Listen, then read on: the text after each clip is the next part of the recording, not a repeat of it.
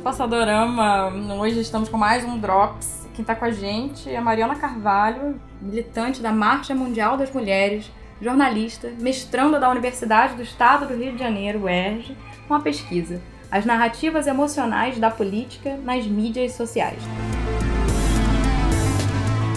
Mariana, tudo bem? Obrigada. Obrigada, Angélica, pelo convite. Vamos começar. Bem, para aquecer, né? O que, que você tem descoberto na sua pesquisa sobre a relação entre emoções e mídias sociais? Então, é, o que é possível perceber num primeiro momento, eu estudo muito o Facebook, né? É, é, o meu objeto, então vou falar dele, mas eu acho que se aplica a outras redes, se aplica ao Instagram, ao Twitter, é, a gente consegue perceber que o ambiente das redes é um ambiente muito emotivo.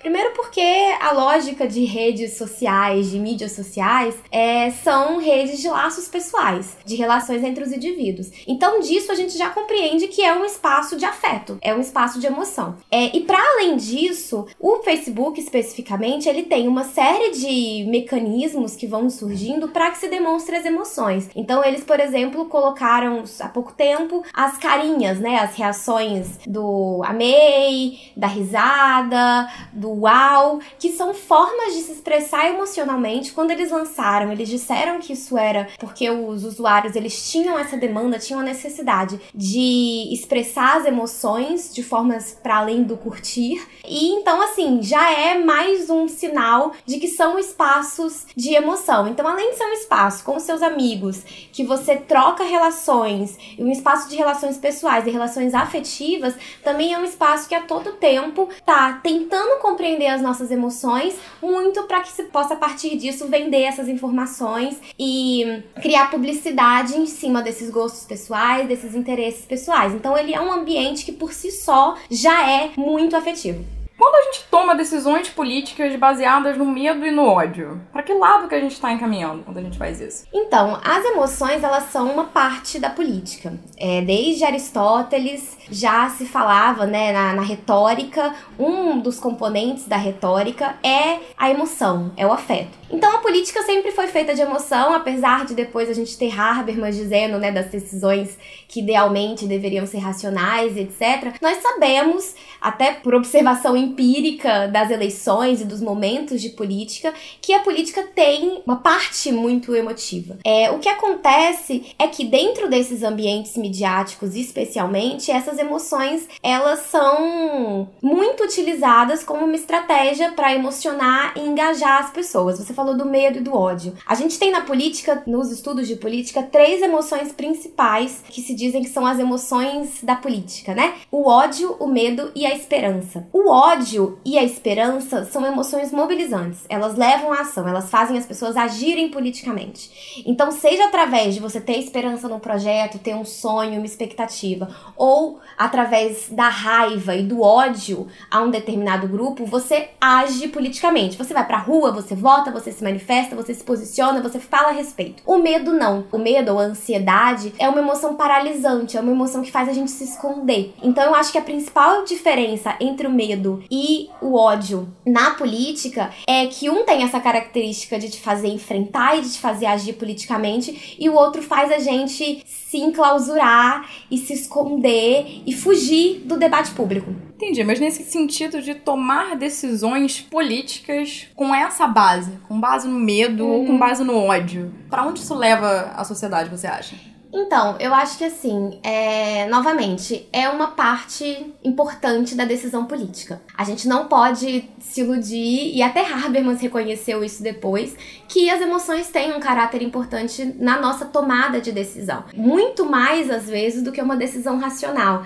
Normalmente, os argumentos, eles são usados mais para fortalecer o que a gente pensa, ou para a gente poder tentar refutar alguma coisa, do que efetivamente para que a gente mude de opinião ou qualquer coisa do gênero gênero. Mas é fato que quando a gente tem essas emoções muito exageradas dentro de uma discussão política, você dá mais espaço para elas do que para uma discussão argumentativa e um debate de fato. Então, quando você pensa em construir narrativas políticas ou construir entendimentos políticos, opinião pública, a construção se dá por diálogo, se dá por embate, se dá por uma condição dialética. E aí, se você não tem essa condição, porque as emoções impedem isso em certa medida, você começa a ter uma discussão política que pode ser esvaziada se ela não tiver esse outro lado também. O ódio das mídias sociais, ele se transpõe para o mundo real? Você tem visto esse fenômeno nas eleições? Com certeza, eu acho que as eleições de, de 2018 deixam isso muito claro. A gente tem um ódio que é manifestado de diversas formas. Na minha pesquisa, eu percebo que não é só esse ódio e essa raiva de um primeiro momento. Você tem um ódio que se manifesta através do deboche, da humilhação, do rebaixamento do outro. Você tem um ódio que é muito naquela linha da vingança, né? De você ficar feliz com a queda, com a desgraça do outro. Então você tem várias manifestações de ódio que acontecem nas redes e que transpõem. Hoje a gente consegue ver vários movimentos que estão surgindo, né? Agressões físicas a pessoas que têm um posicionamento político diferente. E eu acho que é uma questão que começa nas redes e que, conforme se dá legitimidade a elas na vida pública, você começa a também legitimar que ela se transforma em ação. Eu acho que é muito importante a gente entender que o discurso por si só nas redes, os haters e etc., eles não necessariamente vão significar uma violência. Porque existe um distanciamento ali da pessoa que tá por trás do computador e que às vezes faz ela até ser mais corajosa para dizer as coisas e que quando ela vai pro cara a cara ela não tem essa coragem ou ela não tem essa vontade mesmo. Mas o que eu acho que tá sendo mais perigoso nas eleições não é o discurso de ódio na internet, é quando você tem figuras públicas que legitimam esse tipo de discurso, que dizem que é isso aí, então elas pegam essa discussão da internet, esse discurso de ódio online e eles colocam isso no debate público. E aí, quando se coloca isso na vida pública e se legitima isso como uma prática política, então o ódio vira prática política e vira ação política. É, tem também, talvez, o fenômeno do reforço, né? O fato de você também ler na internet as coisas que você também pensa, isso também pode te legitimar, talvez te deixar mais propenso a cometer um ato de de repente, não? Exatamente. Acho que o ódio sempre existiu, né? O ódio a grupos minoritários sempre existiu. Mas quando você encontra outras pessoas que pensam igual a você e as redes sociais facilitam muito esse processo, né? De encontrar qualquer um que concorde ou discorde com absolutamente qualquer coisa que você pense e você consegue formar grupos a partir disso e grupos que se organizam e retroalimentam essas emoções e aí as redes têm um papel muito importante porque as redes retroalimentam as emoções que nós já sentimos, né? A gente discute muito algoritmo, bolha e o que a bolha e o algoritmo são reforço do que a gente pensa, são reforço do que a gente já entende da construção de mundo que é individual nossa. Então, a partir do momento que você vive nessas bolhas que ficam alimentando esse tipo de comportamento odioso, num determinado momento você começa, e aí você tem isso nos ambientes midiáticos de bolha, você tem isso nas figuras públicas que são referência do debate político, você tem todo um ambiente de ódio, deixa de ser virtual, entendeu? O ódio passa a ser real. Até porque essa vida das redes sociais para as pessoas é uma vida muito real, às vezes uma vida mais real do que a vida de fato, né? Então, assim, para virar uma violência de fato, só basta que você entenda que o ambiente virtual e o ambiente real eles estão muito ligados e eles são para nós hoje em dia com o celular, com a facilidade que a gente tem de acessar esse ambiente, uma coisa só. É, mais especificamente agora sobre as campanhas, né? Como você acha que as campanhas do Haddad e do Bolsonaro aparecem diante do fenômeno das mídias sociais? Você acha que existe uma manipulação deliberada de emoções ou de repente um alvo demográfico específico? Manipulação deliberada de emoções sempre existiu, né? As políticas são feitas com emoção. Existe um, um, livro, eu não vou me lembrar agora do autor, mas depois a gente pode colocar na descrição, alguma coisa assim, é, do áudio. Ele tem um livro que fala que eleição é marketing, o resto é política. E eu acho que é muito interessante a gente pensar nisso, porque realmente para os políticos e para nós que estudamos política é muito simples compreender que a eleição é marketing, a eleição é emoção, a eleição é publicidade. Política é outra coisa, mas isso não fica claro para o eleitor. Para o eleitor, política é aquele momento de emoção e de marketing. Então, assim, as campanhas sempre foram. A gente vai estudar campanhas na televisão e vai perceber que elas são tomadas o tempo todo por emocionar. O que eu acho que acontece é que existe uma diferença muito grande entre esses dois candidatos do segundo turno. É, o candidato Jair Bolsonaro, ele tem uma postura mais agressiva e ele o tempo todo trabalha o medo e o ódio a um grupo, né? Ao PT, ao comunismo, à Venezuela. É sempre uma ideia de nós vamos nos dar muito mal e nós devemos odiar e ser agressivos com essas pessoas. Nos tweets dele, na forma que ele se posiciona, ele se posiciona contra grupos minoritários, contra partidos políticos e muito nessa ideia de uma agressividade direcionada a algumas figuras políticas e a alguns grupos. A campanha do Fernando Haddad, desde a campanha que antes era do Lula, tem como slogan o Brasil feliz de novo. E aí você percebe que só por esse slogan, mas também pela forma que ela é levada e tá sendo levada nesse segundo turno, ela foi uma campanha muito alegre, muito para cima, muito propositiva, muito numa ideia de sonho. Então, se a campanha do Jair Bolsonaro trabalhava com a ideia do ódio e também do medo, mas mais do ódio, a campanha do Haddad trabalha muito na lógica da esperança. No segundo turno, a gente tem visto uma mudança. O Haddad também começa a atacar bastante o Bolsonaro, é, mas sempre que ele ataca, também tem um lado da proposta, né? Então, ele é assim, mas nós faremos isso. Então, você percebe que é uma campanha que joga com emoções um pouco mais refinadas, de certa forma, porque também tenta trabalhar esses argumentos, as propostas e etc,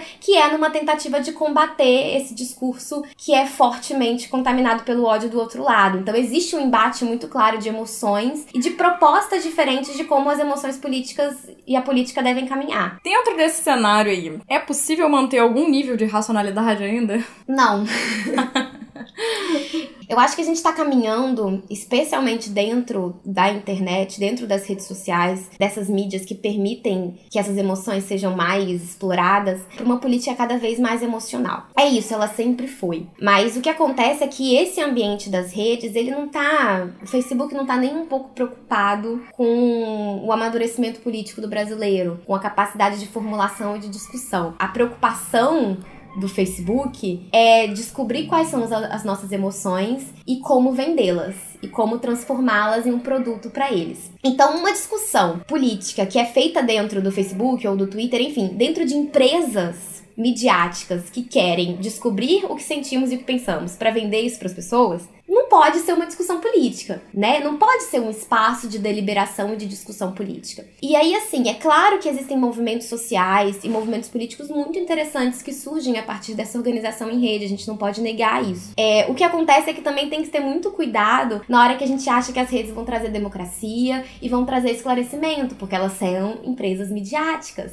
elas são empresas com interesses próprios e que não estão preocupadas de forma nenhuma com o sistema político, com a verdade ou com qualquer coisa assim. Eu acho que essas empresas têm se responsabilizado mais, porque a população, a sociedade civil tem responsabilizado elas, né, pela eleição do Trump, por várias coisas que têm acontecido. Mas assim, a gente tá vivendo um momento de transformação dessa esfera pública, especialmente porque discussões estão acontecendo não só no Facebook, mas agora no WhatsApp, que é irrastreável, indetectável e muito difícil da gente controlar e da gente compreender o que é verdade, o que não é e que tipo de conversa é essa. Então existe uma sensação de proximidade, as redes fornecem isso, e aí pode parecer que a gente tá mais democrático, que a gente está dialogando mais, mas na verdade a gente está criando todas essas bolhas que dificultam uma discussão política que seja pautada no que a gente entende que é importante para a política, que na verdade nem é ser racional ou não, mas é ser coletivo, é ser feito pelas pessoas em espaços coletivos em que as pessoas possam coletivamente pensar em soluções. E as redes sociais são espaços individuais, são espaços de afeto,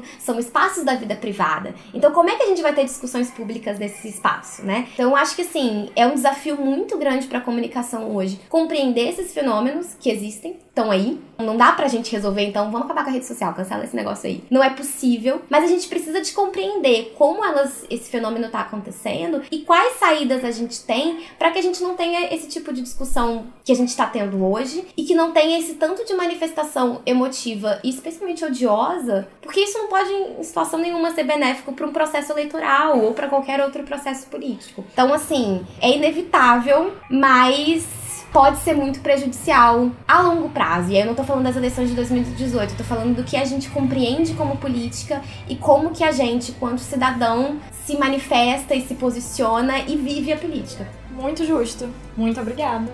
Muito obrigada.